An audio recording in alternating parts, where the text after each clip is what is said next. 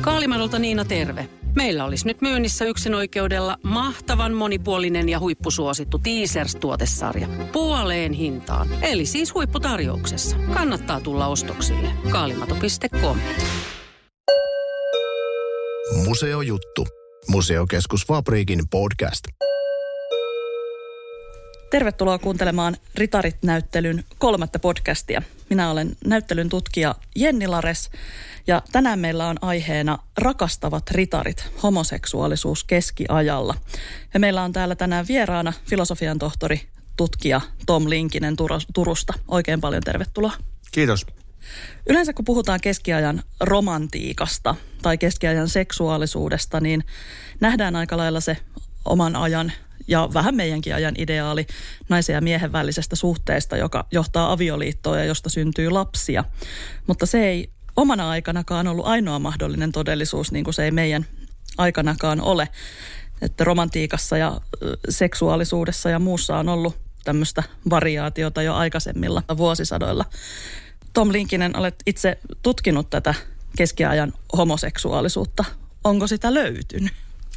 Ö, joo, ö, olen tutkinut ja on, on löytynyt, ö, ei, ei täsmälleen sillä sanalla, mutta siis joka on modernin maailman, länsimaisen maailman ja kulttuurin sana, homoseksuaalisuus ja käsite, joka oli lähtökohtaisesti lä- lääketieteellinen ja sen jälkeen oikeustieteellinen ja ulottu teologiaan, mutta keskiaikaisessa maailmassa puhuttiin synneistä, joista piti vaieta ja erityisestä sodomian synnistä ja sitten oli merkitsevää hiljaisuutta. Tämä on tutkijan tulkintaa, mutta mielestäni löytyy merkitsevää hiljaisuutta joistakin paikoista tekstilähteitä, joissa pitää sitten miettiä, jos haluaa miettiä, että miksi tässä on tarkoituksellisen hiljasta jonkun asian suhteen. Romantiikka ja seksuaalisuus sinänsä olivat eri asioita, mutta siitä ehkä kohta lisää. Minkä tyyppisillä, jos on tätä hiljaisuutta, niin onko kuitenkin jotain tämmöisiä ää, ilmaisuja. No Sodomian synti on tietysti, tai siihen tämmöinen myös kiertoilmaisuna monesti ainakin myöhemmillä aikakausilla on tämmöinen sekammottava synti, josta ei saa puhua. Mutta onko sitten jotain tämmöisiä muita kirjallisia ilmauksia tai, tai jotain tämmöisiä ilmaisuja, mistä voisi löytää sitten tämmöistä seksuaalisuuden romantiikan monimuotoisuutta? Joo, Sodomian synti on sellainen 1200-luvun mittaan kehittynyt teologinen syntikäsite, jolla viitattiin sitten, jos tiedettiin mitä sana tarkoittaa, niin sillä viitattiin ö, kaikenlaisiin sellaisiin seksuaalisiin haluihin ja tekoihin, jotka oli jotain muuta kuin miehen ja naisen väliset yleisesti hyväksytyt tavat tuntea ja kokea ja halua, haluta ja tehdä seksuaalisuutta. Mutta sitten tämä synti, josta piti vaieta ja synti, josta ei saa puhua, niin niitä tapoja oli sitten muutoin tässä, tässä tota seksuaalisuuden puolella ja, ja synnin puolella. Mutta kuitenkin keskiajasta on mahdollisuutta löytää tämmöisiä hiljaisuuden lisäksi myös, myös jotain erityistä ystävyyttä tai, tai tämmöistä läheistä kumppanuutta. Erityistä ystävyyttä, läheistä kumppanuutta kyllä, joka oli suurin rakkaus ystävien kesken. Se oli se suurin rakkaus, ei, ei niinkään. Se maailma oli aika lailla toinen kuin modernin tai postmodernin länsimaisen kulttuurin nämä kehikot. Ystävien väliset rakkaudet ja tällöin puhuttiin aina samaa sukupuolta olevista ystävistä. Niin se ystävien väliset rakkaudet saatettiin määritellä ja määriteltiinkin toistuvasti ja usein siksi kaikkein korkeimmaksi rakkaudeksi. Ja sitä sitten kyllä löytyy. Se on oleellista, että tässä puhutaan ehdottomasti tällöin romantiikasta ja rakkaudesta, mutta ei koskaan seksuaalisuudesta. Siitä ei vaan puhuttu.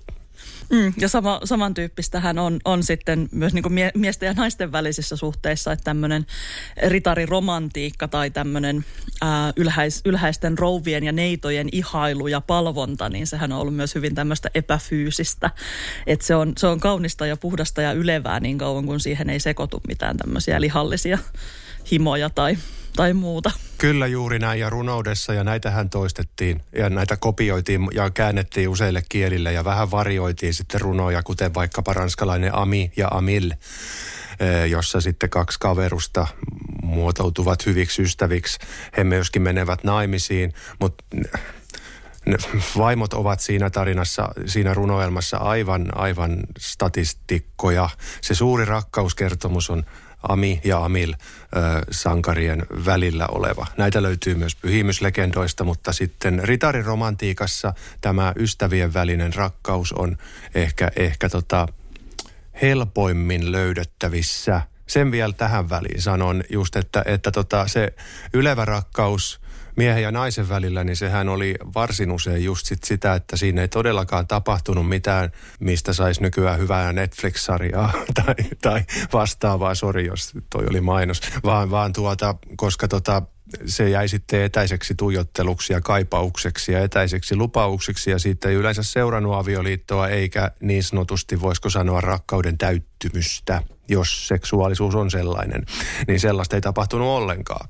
Ö, olet omassa tutkimuksessasi kirjoittanut esimerkiksi tämmöisestä kahden ritarin välisestä ystävyydestä, josta toinen, toinen oli naimisissa, mutta heilläkin ehkä kahden ritarin välinen ystävyys oli se kaikista korkein voima. Kerrotko tästä tapauksesta vähän lisää?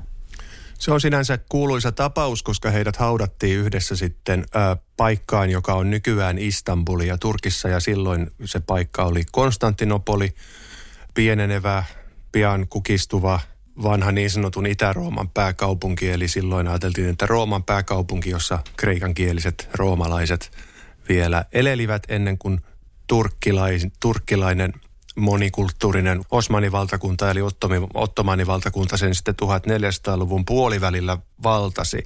No tulipa siinä sivuraidetta. Mutta nämä kaksi ritaria elelivät siellä 1300-luvun lopulla. Heidän nimensä olivat Sir William Neville ja Sir John Clanvoff. Neville ja Clanvoff, kaksi kunniakkaasta aatelissuvusta olevaa kunniakasta ritaria. He olivat nimenomaan ritareita. Ja tarinat ja kronikat aina sieltä täältä useita erilaisia, kun lukee ristiin, niin löytää sieltä sitten sen tarinan.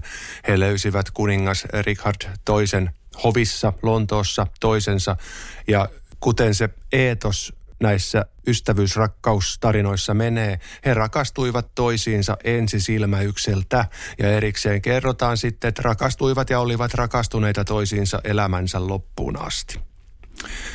Ja jos tässä nyt sitten miettii noiden ihmisten seksuaalisuutta, niin kun sitä ei mietitty ääneen keskiajalla, niin ei sitä ole välttämättä pakko miettiä niin kauhean graafisesti nytkään, vaan se rakkaustarina on tässä se, joka on totta. He kulkivat erottamattomana ystävyysparivaljakkona. He toimivat diplomaattitöissä 1300-luvun lopulla. Englanti yritti parantaa suhteitaan esimerkiksi keskiajan Genovan kauppavaltioon, joka välimere, pitkälti välimerellä toimi ja myöskin sitten siinä Konstantinopolin vieressä heillä oli sellainen sen ajan Hong Kong, eli Galata, Galatan esikaupunki, joka oli genovalaisten emporium, eli tuommoinen kauppatukikohta, Joo. itsehallintoinen. Joo, Hongkong on ehkä hyvä tämmöinen termi sille. Ja, ja tuota, sitä myötä hekin sitten päätyivät sinne seikkailemaan. Heillä oli myöskin ehkä vähän välillä vapaa-aikaa ja matkustelivat rakkaina ystävyksinä siellä ympäristössä, mutta sitten toinen yllättäen kuoli, niin sitten tarinat kertovat, että toinen oli siitä niin pohjattoman surullinen – että kuoli siihen suruun muutama päivä myöhemmin. Me voidaan vaan arvella, että ehkä kuitenkin mahdollisesti tässä oli joku tartuntatauti myös kyseessä, mutta joka tapauksessa se, sen, sen ajan, sen 1300-luvun, sen myöhäiskeskiajan tulkinnassa silloin oli selvää, että tällaisen, tällaisen rakkaussuhteen, ystävyysrakkaussuhteen perään, jos toinen kuolee, niin toinen voi hyvin kuolla perään myös. Ja sitten heidät haudattiin – samaan hautaan yhdessä sinne Galataan, sinne silloisen Konstantinopolin, nykyisen Istanbulin alueelle. Ja 1900-luvun alussa semmoiset 110 vuotta sitten, kun sitä vanhaa kirkkoa sieltä Galatasta, joka oli sitten muutettu moskeijaksi, kun sitä kirkkoa sieltä Galatasta sitten peruskorjattiin, niin sitten löydettiin tämä hautapaasi, joka heille oli tehty, arvokkaat ritarit.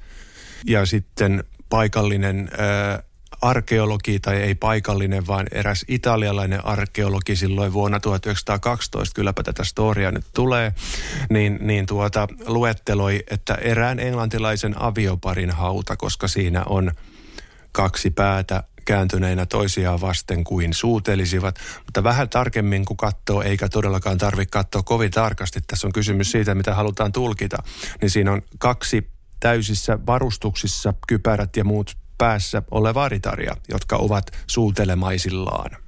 Se hautapaasi löytyy Istanbulin arkeologisesta museosta kohdasta myöhäisen Konstantinopolin fragmentit ja sieltä sitten Kalatan, Kalatan muutama, muutama tällainen katolinen länsimaalais myöhäiskeskiaikainen jäänne on siellä, niin se on niissä sitten tallessa.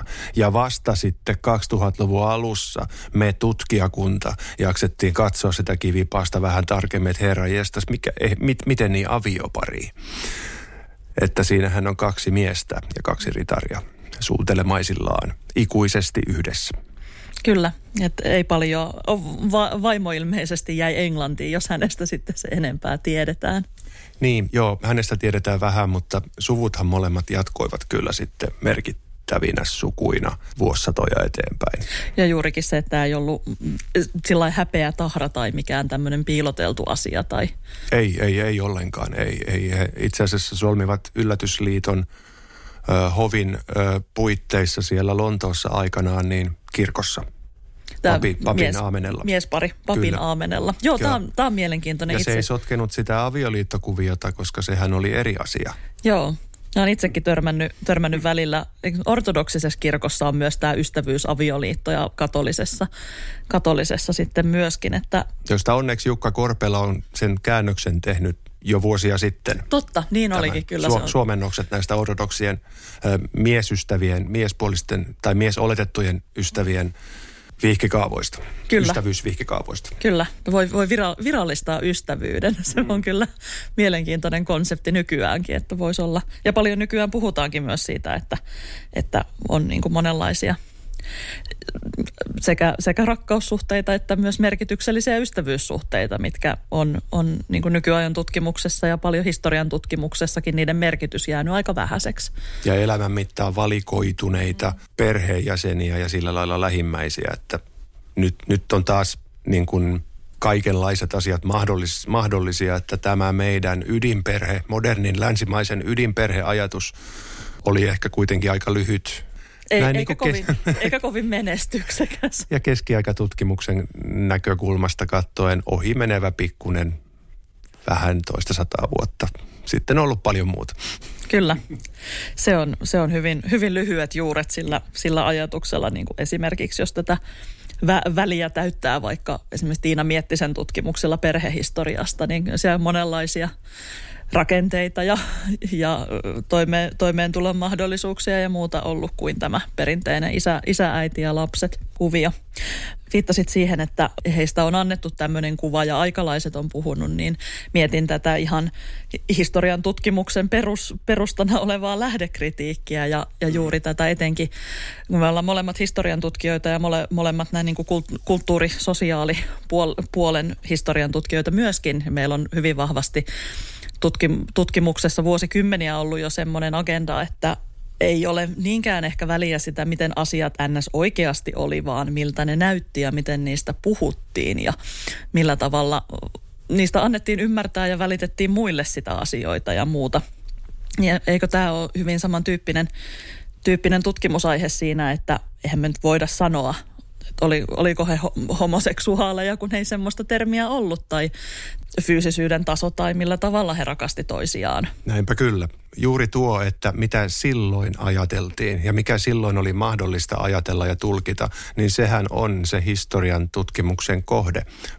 Noiden kahden mainitun ritarin jälkeenkin niin semmoiset pari sukupolvea myöhemmin 1400-luvun puolivälissä ja Englannissa ja edelleen keskiajalla, niin sitten silloinen sen aikainen heraldiikan eli vaakuna, ö, vaakunoiden tutkija, opiskelija, nuori mies oletettu, niin kirjoitti esseen siellä Konstantinopolin Kalatassa olevasta ritarien hautapaadesta. Ja hän nimenomaan silloin 1400-luvulla – puhui tästä, kirjoitti uudestaan sen tarinan, joka löytyy muualtakin, että tapasivat toisensa kuninkaan hovissa, rakastuivat toisiinsa ensi silmäyksellä, olivat rakastuneina elämänsä loppuun asti.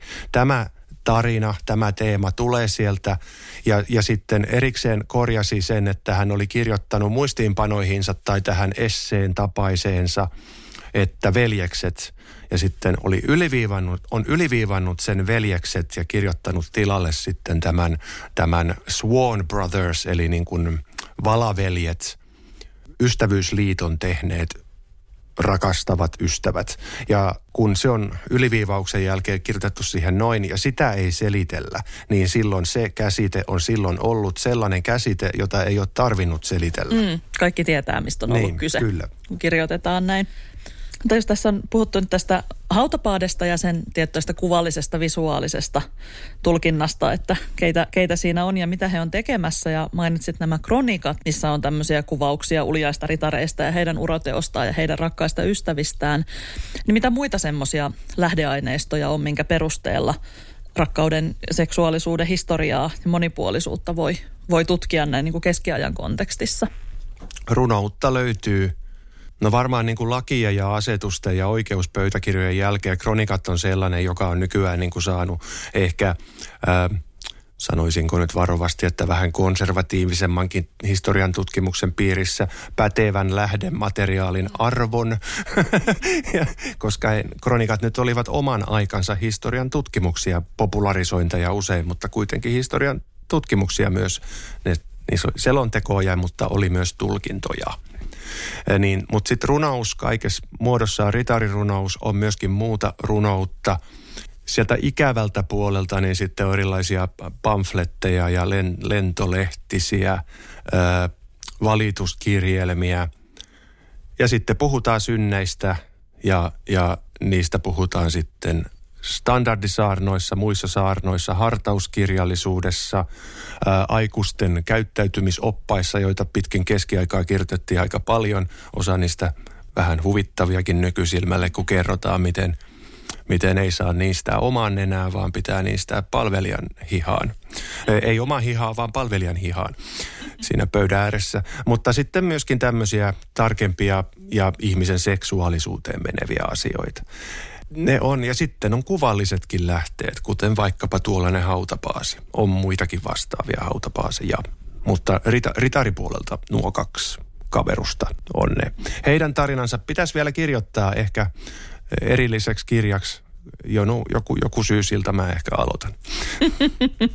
kyllä, se on semmoinen tarina, mikä ansaitsee tulla kyllä, kyllä kerrotuksi. Mutta toinenkin on semmoinen, semmoinen tarina, mistä muistan, että olen ollut katsomassa esitystäkin ja kuullut sun puhuvan aikaisemmin tämmöisestä kirkonmiesten välisistä epäilyistä myöskin. Joo, tähän liittyy kanssa niin kuin ihan kerta kaikki sen materiaalinen lähde, alkuperäislähde, ja se on taas se heidän hautakivensä. Kaksi Johnia, kaksi Johannesta Oxfordin yliopistosta, John Witton ja John Bloxham. Bloxham oli sitten lopulta myöskin Oxfordin yliopiston dekaaneja, ja tuota, hän oli parlamenttimies, hän oli kunniallinen ja tärkeä ihminen, mutta siis yliopisto uralla 1300-luvun Englannissa, Oxfordissa. Ja, ja sitten häntä parikymmentä vuotta nuorempi John Witton, johon hän oli sitten tutustunut silloin, kun John on ollut opiskelija, mutta hän oli jo opettaja. Taas syttyi rakkaus ensi silmäyksellä, asuivat siellä yhdessä, olivat niin kuin siihen aikaan kaikki yliopistomiehet olivat, niin he olivat myöskin sitten kirkon miehiä. He olivat pappeja ja teologeja ja historioitsijoita siihen aikaan, niin he elivät sitten koko elämänsä yhdessä samassa taloudessa siellä Oxfordissa vanhempi, eli Bloxham, kun hän kuoli, niin hän oli jättänyt sitten viimeisen toiveen, että, että, että toinen John, hänen elämän kumppaninsa, että heidät haudattaisiin yhdessä. Ja näin sitten aikanaan tapahtui aiemman toi, toimeen mukaisesti, joka oli sitten myöskin myöhemmin kuolleen toive. Ja tässä on taas hautakivi, jonka, jota heraldikot ovat tutkineet jo silloin keskiajan puolella semmoisena erityisenä rakkauden, rakkauden hautakivenä näiden kahden ihmisen suhteen. Ja taas kerran kyse oli ystävien rakkaudesta, ystävyysliitosta ja tässä tapauksessa myöskin ystävien yhdestä taloudesta, jossa asuivat, mutta seksuaalisuudesta ei puhuttu. Paitsi kerran Lontoon parlamentissa 1380-luvulla poliittiset vastustajat siinä jossakin asiassa, joka oli meneillään, niin John, Bloxamia eri, John Bloxamin kanssa eri puolueissa eri mieltä olevat syyttivät häntä synneistä, joita ei voi edes mainita ääneen. Mutta sitten Bloxamin, John Bloxamin puolella olevat, samassa puolueessa olevat ihmiset heittivät niitä syyttäjiä kananmunilla niin kauan, että syyttäjät olivat hiljaa ja sitten maine pysyi puhtaana ja politiikan teko jatkui. Kyllä, että tämä oli vaan tämmöinen pieni, pieni vastoinkäyminen Kyllä. tai no, normaali poliittinen debatti. Voisi ehkä jopa ajatella, että, ja ajattelenkin ja ehdotankin, että kun tämä oli niin vahvasti tämä ystävyysliitto ja ystävien välinen rakkaus siinä kulttuurissa, siinä, siinä yhteiskunnassa nostettu sinne ylös ja niin arvostettu ja niin äh, kehuttu ja mä mietin praised sanalle suomenkielisiä. ylistetty. Ylistetty ja niin, niin, niin oli suorastaan pöyristyttävää, että joku puhui siinä kohtaa jostain seksuaalisuudesta. Niin näin.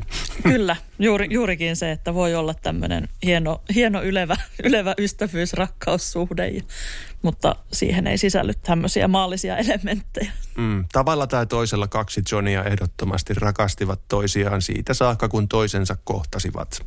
Se nyt ehkä sopikoon tähän. Kyllä, mm. kyllä. Se on erittäin, erittäin hyvä.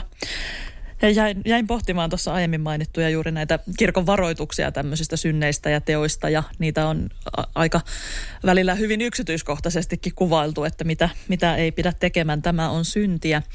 Ja näitä on historian tutkimuksessa monesti vähän eri tavoilla tulkittu, että kertooko se siitä, että näitä asioita tehtiin, joten niistä piti sanoa, että älkää nyt enää tehkö näitä vai oliko ne tämmöisiä niin kuin mielikuvituksellisia juttuja tai, tai muuta tämmöistä, että tekikö ihmiset tämmöisiä tekoja, mistä niitä piti sitten erikseen kieltää? Kyllä varmaan, jos ajattelee, että miten tota ihmisille asetetaan sääntöjä ja kieltoja, niin yleensä tarvitaan joku yleisiä normeja häirinnyt rike ennen kuin, ennen kuin sellainen kie, kie, kielto tehdään, niin kuin nyt vaikka, että kirkossa ei saa harrastaa seksiä.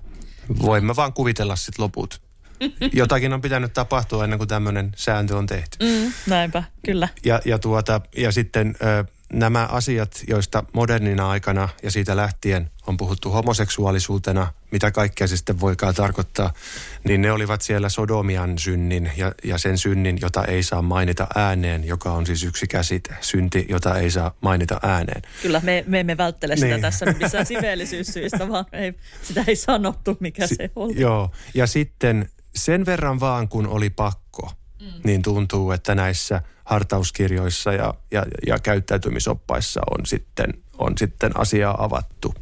Ja se on vähän sama, sama kuin muussakin tämmöisessä vali, valistuksessa, että et ei saa liikaa antaa ideoita kuitenkaan siitä, Kyllä, mitä voisi tehdä. juuri näin. Ja tämä olikin, kun, aa niin, koska sitten on myöskin näitä opaskirjoja papeille, niin niissä kanssa sitten neuvotaan ihan selkeästi, että ripittäytyjälle eli tunnustajalle, jos katolinen ripittäytyjälle pitää kertoa vain sen verran, kun ei ole tähän, niin kuin pääsee eteenpäin tarinassa, mutta ei saa mi- vahingossakaan paljastaa mitään, mikä voisi niin kuin antaa ideoita. Mm, totta, kyllä. Eikä tämä ollut sam- sama, samantyyppinen ohje, että jos, jos tota, saarnassa, joita, joita myöhäiskeskiajalla myös pidettiin kansankielellä monesti, koska eihän niistä tavallinen kansa olisi latinaa ymmärtänyt. Mutta jos täytyy paikallisia hengenmiehiä jostain kritisoida, niin se tehdään latinaksi, ettei tavallinen kansa sitä ymmärrä. se on varmaan ihan kätevää. Mutta me ollaan aika paljon tässä puhuttu miesten tai miesoletettujen tai y- yhteiskunnassa miehen roolia toteuttavien henkilöiden välisistä, välisistä rakkaussuhteista, mutta Mitenkäs sitten naiset tai semmoinen, mitä me nimitettäisiin nimitettäisi lesboseksuaalisuudeksi tai tavallaan jos ajatellaan homoseksuaalisuutta yläkäsitteenä samansukupuolisten välistä rakkaudesta, niin miten sitten naisten, naisten välisiä suhteita?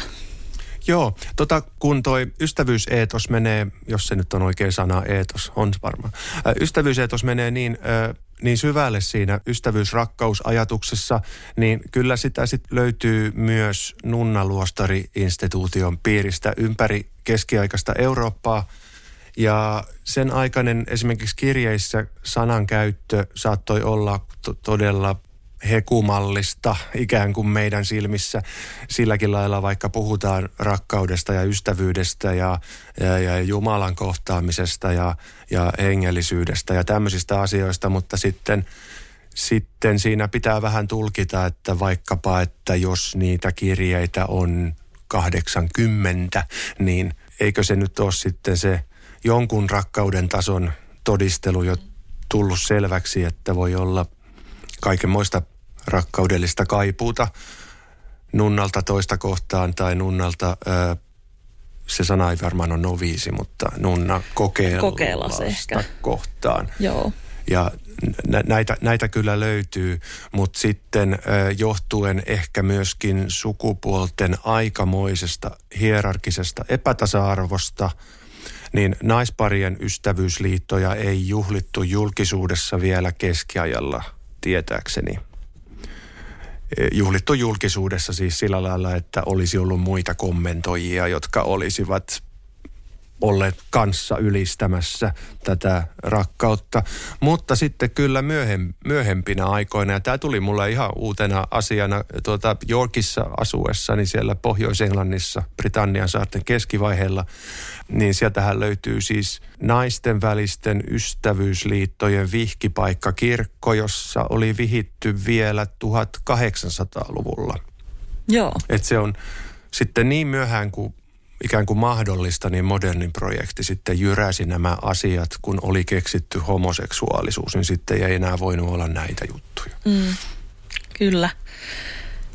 Ja ehkä siinä on, on nimenomaan se, että, että kuitenkin mie, mies oli tämä aktiivinen toimija ja poliittinen toimija ja perheenpää, että käsittääkseni näillä, näillä ystävyysliitoilla on ollut myös semmoinen funktio, että tämmöisiä kauppasuhteita Kyllä. tai niin kuin ystä, ystävyysyhteistyö, avunanto tyyppisiä suhteita myös virallistettiin, että kun naisella ei ollut tämmöistä poliittista roolia, niin ei sitten myöskään sitä ystävyyttä ja kumppanuutta tarvinnut samalla tavalla juhlistaa. Niin, siellä Englannissa. Suomen alueellahan tilanne oli toinen, mm. että täällä, täällä nainen sai periä ja omistaa ja olla kaupallinen toimija. Olla, kyllä, olla. kyllä. Mutta mut, mut todellakin jo e-, e-, Englannissa ja Ranskassa ja saksankielisessä Euroopassa nyt esimerkiksi, niin tilanne oli naisoletettujen kannalta vähän vaikeampi ihan noin niin kuin lakisääteisesti – että yleensä piti olla joka tapauksessa se miespuolinen holhoja. Mm. Mutta sitten saattoi kaksi naista niin kuin keskenään todistaa, kuten ö, 1830-luvulla Yorkissa, Goodram Gateissa naimisiin menneet kaksi, tai ei naimisiin menneet, mutta ystävyysliiton papin aamenella kirkossa solmineet kaksi naista – he, hekin olivat, kun heiltä on säilynyt iso, iso tuota, jäämistö, kirje, kirjeenvaihtoa ja muuta, niin sukulaisille oli lähinnä pitänyt tehdä selonteko siitä, että molemma, molemmilla on omaisuutta, ei tässä mitään hätää. Mm. Ja sitten kirkkoon vaan. Ja tosiaan mä mainitsin äsken vahingossa naimisiin, mutta siitä ei koskaan ollut kysymys. Se, on, se, se seksuaalisuuden ohella tämä na, avioliitto, siihen ei kajottu. Tämä oli eri instituutio, mutta mm. tämä eli ja voi hyvin. Hyvät tuhat vuotta mm. eurooppalaisessa historiassa. Kyllä, se on hyvin semmoinen asia, mikä pyrittiin sitten hävittämään. Ja, joo, vähäksi aikaa siinä onnistuttiin. Kyllä. Mutta mitä on 100 tai 150 vuotta tämmöisen tuhannen vuoden Näinpä perspektiivissä. Juuri. Ja sitten kun mainitsit, niin kuin, että YYA-sopimus ikään kuin, niin, niin, niin, niin, tuota, niin näistä, tällä, tässähän on merkitystä ja sillä tavalla niin kuin joskus jostakin poliittisista syistä mahdollisesti, kun on haluttu ehkä sanoa, että tässä ei voi olla kysymys mistään muusta kuin taloudellisesta sopimuksesta mm. tai aseveljeydestä. Mm. Joo, niissä oli usein kysymys näistä asioista – miesoletettujen välillä varsinkin. Mutta mä haluan sanoa sen, että, että tuota, sen, sen rakkauden ylistämisen myötä, kun se ylistettiin korkeimmaksi mahdolliseksi rakkaudeksi ja kun seksuaalisuudesta ei koskaan puhuttu, niin sen instituution suojissa kaikenlaisella rakkaudella oli mahdollisuus elää ja olla, niin kuin tuota Teemu Brunilan sanojen mukaisesti, ihmisten edessä. Kyllä. Että se mahdollistaa tämmöisen monenlaisen monenlaiset suhteet. Ja se on ehkä myös vähän semmoinen, mikä, mikä historian tutkimuksessa on tässä ihan viime vuosina tullut just tämä tunteiden historia ja se, että, että asia voi samanaikaisesti olla kauppasuhde ja järkevä ratkaisu ja tämmöinen taloudellinen liitto, mutta siinä voi silti olla tunteita ja silti olla sitä henkilökohtaista kiintymystä ja ja sitoutumista. Ja... Kuten tietenkin avioliitotkin. No niin kuin, niin kuin avioliitot ja miehen nyt. ja naisen, kyllä. Et siinä on, eipä nekään nyt ihan tästä pelkästä silmittömästä rakkaudesta. Ja varsinkin ennen modernia aikaa, kun mm. ne olivat sitten yläluokka ei ollut vapaa menemään naimisiin ei. kenen kanssa vaan, vaan sukujen väliset sopimukset, verkostoimtumiset, nämä taloudelliset aspektit ja valtapoliittiset Mm. Kaikki piti huomioida. Mutta tämä auttoi kyllä myöskin esimerkiksi niiden kahden aiemmin mainitun ritarin, ritarin tuota ystävyysliitossa, kun on kaksi maineikasta ja hyvämaineista ja vaurasta ritaria, eli ritari, eli tässä tapauksessa nyt alhaisaatelin, äh, niin kuin aatelisia. Sehän oli sukujen välinen kauppa sekin. Näinpä. Kyllä. Ja jos jollain olisi ollut jotakin sanottavaa niin kuin taloudellisesti tai verkostoitumisen kannalta, niin siihen olisi varmaan sitten puututtu, mutta ei ollut. Oli vaan enemmän, että voi kuinka kaunista ja ne rakastuivat toisiinsa ensisilmäyksellä. Niin, tai sitten joku tämmöinen epä, epäsäätyinen liitto tai muuta, mitä, mitä sitten voidaan Kyllä, paheksua, jos se, me, jos se menee väärällä tavalla tai eri tavalla kuin kyllä, kyllä. on ajateltu. Kuten sitten Kaarina Maunun tytär täällä, mm, täällä tota, silloisessa Ruotsissa ja Suomessa. Ei, ei sopinut kruununprinssi ja kuninkaan viralliseksi puolisoksi. Kyllä, ja just tämä 1500-luvun mm. vielä tämmöinen rum, rumasti suomeksi sanottuna jalkavaimo, mutta tämä Frilla-instituutio tai tämmöinen, että prinsseillä ja kruununperillisillä herttuilla oli näitä niin kuin avioliittoa edeltäviä suhteita yleensä vähän alempisäätysten naisten kanssa. Mutta ne oli täysin ok, ne oli täysin hyväksytty kunhan niistä ei tullut vaimoja. että sitten, ote, sitten otettiin se oikea, oikea puoliso jostain muualta ja Eerikin yksi hänen virheistään oli ehkä juuri se, että hän nai tämän nihdin, nihdin tyttären, joka oli sopiva heilasteluun, mutta ei, ei Ruotsin kuningattareksi eikä, eikä prinssin puolisoksi. Joo, kyllä Kaarina tai Katarina varmaan ihmettelisi, jos näkisi Turun tuomiokirkossa sen hautapaaten, hautansa nykyään, että se on ihan kuningattaren hauta, mutta ei häntä ihan sillä lailla kohdeltu eläessään. Ei. Päästiin mukavasti tänne Max. Joo, se on hyvä, koska, koska ajattelin seuraavaksi juuri, juuri ollaan puhuttu aika lailla siitä Englannista ja, Englannista ja muusta, mutta miten Suomen alueella? Onko tota Suomesta mitään tämmöisiä ää, viitteitä saman sukupuolen välisistä suhteista? Tota, yleensä ne löytyy sieltä yhteiskunnan ja kulttuurin ylätasoilta ja Meillähän oli kuningas, meillä oli ruotsalaisilla 1300-luvulla Magnus Eriksson, Maunu Erikin poika, 1300-luvun alkupuolen tuonne 1364 saakka. Siinä välissä hän oli myös Norjan kuningas. Ja hän oli sama kuningas, joka on tehnyt nämä keskiaikaiset kaupungin ja maanlait. Kyllä, kyllä. Ja, ja sitten vieläpä Maunu Ladonlukon lapsenlapsi. Joo, tämä Maunujen, Maunujen sarjaa. Ja teki, teki lakeja ja teki, vieraili paljon. Oli siis, kun, hän teki kuninkaana töitään. Hallitsi mm, aktiivisesti. Mm, kyllä. Ja sanota, sanotaan tämmöinen pieni anekdootti tästä kaupunginlaista, että sehän oli käytössä siis 1700-luvun asti, 400 vuotta. Joo. Kaupung- joo. Tai ma- maaseudullakin oli vähän lyhyemmän aikaa. Siitä tuli uudistettu painos sata vuotta myöhemmin, mutta pitkäaikainen työ siis. Hänestä tuli kuningas jo lapsena 1310-luvulla, mutta sitten äh, aikuistuttuaan ja saatuaan kaiken vallan, hänellä oli äh, suosikkinaan nuori aatelismies – Bengt Algotsson, Bengt, suomennetusti Pentti Alkotin poika, e, jolle, jolle e, kuningas Maunu antoi, eli Magnus antoi kaikenlaisia arvonimiä – ja arvonimien myötä sitten vaurautta ja omaisuutta. Ja tämä taas sopii semmoiseen narratiiviin, joka 1300-luvulla eli ja voi hyvin taas kerran erityisesti Englannista, jossa kuului Sahko, kuningas Edward II. Hänellä oli ollut parikin näitä suosikkeja ja sitten häntä ihan sitten, sitten kun kuninkaan maine meni, niin häntä sitten ihan muitta mutkitta tituleerattiin sodomiittikuninkaaksi. Ja hänen suosikkinsa menettivät elämänsä sitten Hyvin teloituksissa. Konkreettisesti. Kyllä. Täällä Ruotsissa 1300-luvun Ruotsissa oli sitten tämmöinen vastaavanlainen. Ja itse asiassa myöhemmin nimenomaan pyhänä Pirkittana tunnettu Pirkitta oli sitten se ihminen, joka kirjoitti ylös syytöksen Magnus kuninkaan synneistä, joita ei voi, ei voi ääneen mainita. Ja näistä synneistä sitten juuri suhteessa tähän aatelismies suosikkiin Bengt Alkotsson, Pentti Alkotin poika. Sen mä oon joskus tuolla Turun päässä kotikaupungissa niin erikseen sanonut tämän anekdootin, tämän tarinan, että jos siinä Pyhän Pirkitan syytöksessä oli perää, niin Turun linnassa oli ö, yhdessä vaiheessa hetken aikaa linnanherrana kuninkaan poikaystävä. Ai ai. Tämmönen, antaa pienen lahjan. Pistäkää tämmöisen... Tampere paremmaksi. Joo. Tämmöinen su- suuri, suuri ruhtinas kunta, kunta ja linna. Mikä siinä?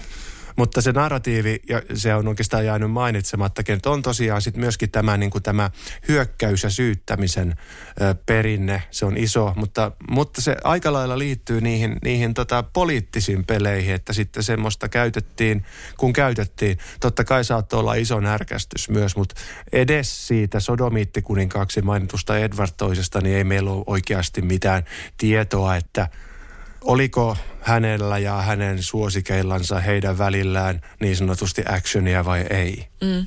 Edward esimerkiksi, hän, hän, hän teki vaimonsa kuningatar Isabellan kanssa lapsia pari kolme – ja ilmeisen todistetusti hänellä oli myöskin yksi äpärälapsi, että, että niin kuin kaiken kaikkiaan sitä niin sanottua actionia kuninkaan elämästä ei puuttunut. Ja jos siinä sitten oli vielä näitä kaksi nimeltä tiedettyä suosikkia, eli mahdollista poikaystävää, miesystävää ja sitten nimettömiä muita, niin, niin hän on ollut elämässään aktiivinen ihminen kuolemaansa saakka ja siihen saakka, kun hänet syrjäytettiin valtaistuimelta. Mutta joo, Su- Suomesta löytyy tuo, tuo Magnus Kuninkaan ja Bengt Algotssonin mahdollinen suosikki, mahdollinen suhde asia, jota syytettiin synniksi, jota ei voi sanoa ääneen. Ja sitten ainoa oikeuskeissi löytyy vasta 1600-luvulta Turun seudulta Taivassalosta, jossa kaksi renkiä – Jussi ja Jussi. Ne oli he, Heikki ja Heikki, eli Heikki Henrik ja, ja Henrik. Totta. Kun tota, ruotsiksi, että miten nyt sitten suomennetaan, Henrik tai Heikki, mutta saman nimisiä. No suomeksi on ehkä sanottu kaksi Heikkiä. Taitaa se, olla jo, niin, niin sen, sen oikeuspöytäkirjasta säilyneen, oikeusprosessista säilyneiden osien osan on tulipalo vienyt matkan varrella, mutta säilyneen osien perusteella näyttää siltä, että heidät oli tavattu itse teossa. Mm mikä nyt sitten tarkoittaisi seksuaalisia tekoja kahden miehen välillä. Ja koska tämä oli sitten näin vahva, niin sitten löytyi, ja ensimmäistä kertaa oikeuspöytäkirjoista, niin saman tien valmiina siellä on sodomian synnin käsite, jota käytettiin, niin kuin 1600-luvun Ruotsissa käytettiin, puhuttiin Mooseksen laista, mm. kun ö, maallisemmista lakikokoelmista ei välttämättä löytynyt kaikiksi, kaikkiin rikoksiksi miellettyihin asioihin – lakia ja asetusta ja rangaistusta, niin saatettiin sitten raamatusta etsiä loput Joo. ja heidät telotettiin. Taivassalon telotuspaikalla, joka tunnetaan edelleenkin nimellä Kyynelten kallio, koska siellä telotettiin ihmisiä 1600-luvulla jonkunkin verran. Ja jos tämä Mooseksen laki oli 1600-luvun alussa otettu Ruotsin maallisen lain rinnalle Joo. täydennykseksi. Ja sieltä Joo. kyllä itsekin olen nähnyt, en ihan täm, tätä samantyyppistä tapausta, mutta mutta tämmöisissä vakavissa rikoksissa tuomitaan myös raamatun kohdan perusteella. Ja aviorikoksissa Joo, kyllä. Kyllä. Ja tota, mutta se on se ensimmäinen, ensimmäinen niin kuin keissi, ensimmäinen tapaus ja se päätyi kahteen telotukseen. Mutta siinäkin jotenkin kertoo juur, juurikin sen, että oikeudella on ollut käsitteet. Ne on tunnistaneet, mitä ne on nähneet. Ja kyllä, kyllä. On, on niin kuin ollut siinä, että ehkä juuri se, että kun se on niin julkinen, niin siitä ei voida enää jättää käsittelemättä. Että sitten paljon, paljon ihan miesten ja naistenkin välisiä, tai oli tietysti kriminalisoitu avioliittoa edeltävät suhteet ja tietysti avioliiton ulkopuolisetkin myös, mutta niistäkin oli monesti juurikin hirveän vaikea sanoa, mitä kahden ihmisen välillä on tapahtunut ja mitä, mitä on tehty ja mitä on jätetty tekemättä ja mikä on ollut vaan, vaan sitten ystävyyttä ja mikä on ollut fyysistä. Et ehkä sitten juurikin nämä muut tapaukset on on, on saatu pidettyä hiljaisina tai niin kuin pidettyä näkymättömissä. Niitä ei ole tarvinnut käsitellä oikeudessa, kun ne ei ole tullut näin julkisesti ilmi. Kun niihin ei ole ollut edes lakia. Niin, vaikkapa naisten väliset suhteet. Mm, jotka sitten vaiettiin, että se iso modernin projekti, jossa tuota, lääketieteellistettiin ihmisen seksuaalisuus ja, ja sitten samaan aikaan uudistettiin lakikokoelmia, tehtiin uusia lakeja. Niin Englannissahan kävi niin, että se oli kuningatar Victoria, joka jätti allekirjoittamatta naisia koskevat moiset seksuaalisuuslait, että eihän tuommoista voi ollakaan. Ja se ei koskaan sitten tullut Brit- Isossa Britanniassa voimaan, kun kuningatar päätti, että en minä tuommoista allekirjoita, kun ei tuommoista voi ollakaan. Mm, kyllä. ja näin niin kuin anekdoottina tähän juuri, että, että jos homoseksuaalisuus on tämä 1800-luvulla luotu moderni käsite, niin on myös heteroseksuaalisuus. Kyllä, se keksittiin sitten sen jälkeen. Tämä, että, että aina jos ajatellaan, että, että entisaikaan oli vaan tämä miehen ja naisen välinen suhde, niin se on ollut, se ei ole ollut heteroseksuaalinen suhde, vaan se on ollut nimenomaan tähän lasten saamiseen. Joo, sitä tähtävä. kutsuttiin luonnolliseksi. Kyllä, kaikki muu oli mm. epäluonnollista tavalla tai toisella. Tähän lopuksi voitaisiin vielä miettiä sitä, että kun monesti, monesti puhutaan tämmöisistä tämmöistä tutkimusaiheista, että miksi, miksi projisoida nykyaikaa menneisyyteen tai miksi, miksi tutkia tämmöistä, kun, kun sehän oli keskiajalla syntiä, häpeää ja kaikkea muuta, muuta että, että miksi kuitenkin äh, suku, sukupuolen, seksuaalisuuden, tai no sukupuolesta jonkun verran puhuttiin, mutta ehkä enemmän seksuaalisuuden, rakkauden, tunteiden, ystävyyden, kumppanuuden historian tutkiminen on tärkeä aihe. Se on lähtenyt, se on lähtenyt varmaan ö, nyky, meidän nykymaailmassa, länsimaisessa nykymaailmassa, että 60-luvun lopulta lähtien sateenkaari-ihmiset alkoivat ensimmäistä kertaa pitkästä aikaa sanoa julkisuudessa asioita ääneen.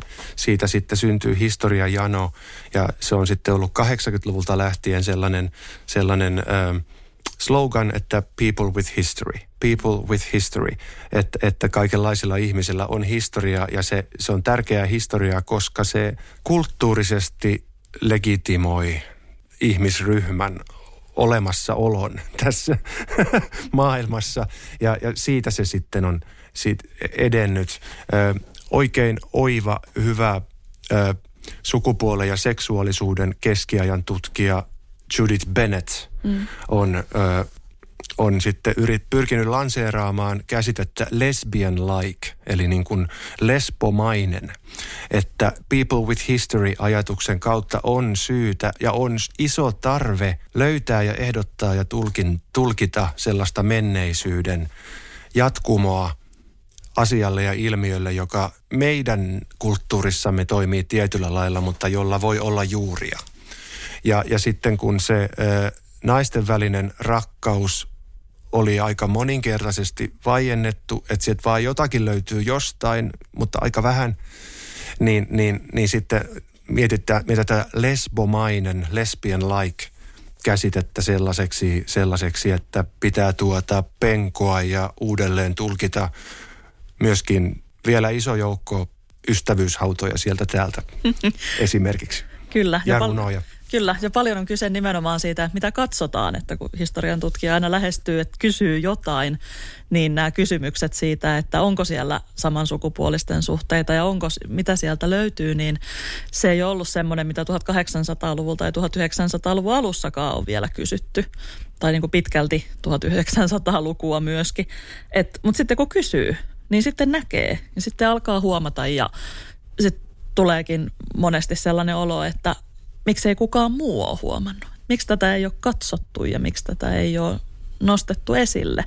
Oikein pahasti sanottuna kommentoin tuohon, niin kun silloin 1800-luvun lopulla historismi ja Leopold von Ranke – kehittivät tämän objektiivisuuden vaatimuksen, eli että historioitsijan pitää sammuttaa oma aika itsessään, joka on ihan täydellinen mahdottomuus. Joo, ei onnistu.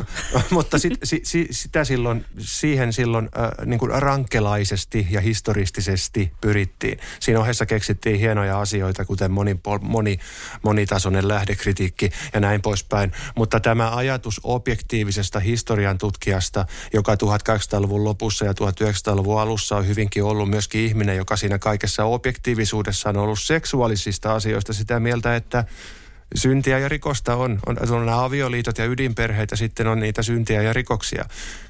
Se on hyvin kaukana objektiivisuudesta, se on täsmälleen kiinni siinä ajassaan.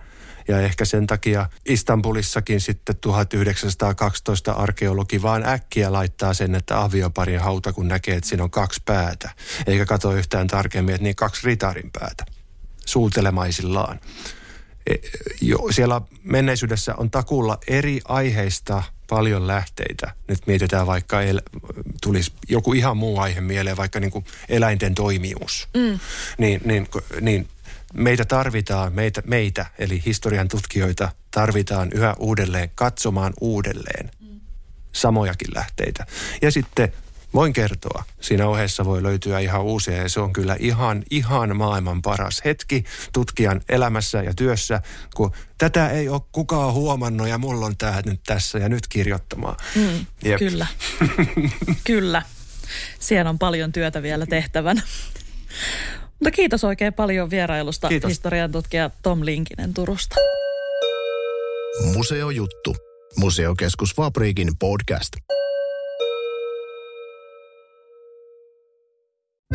Kaalimadon parempi yrittäjäpuolisko Niina tässä hei. En tullut teitä kiusaamaan, vaan kertomaan, että meidän suuren suosion saanut Teasers-tuotesarja on nyt huipputarjouksessa. Eli puoleen hintaan. Yksin oikeudella Kaalimadolta.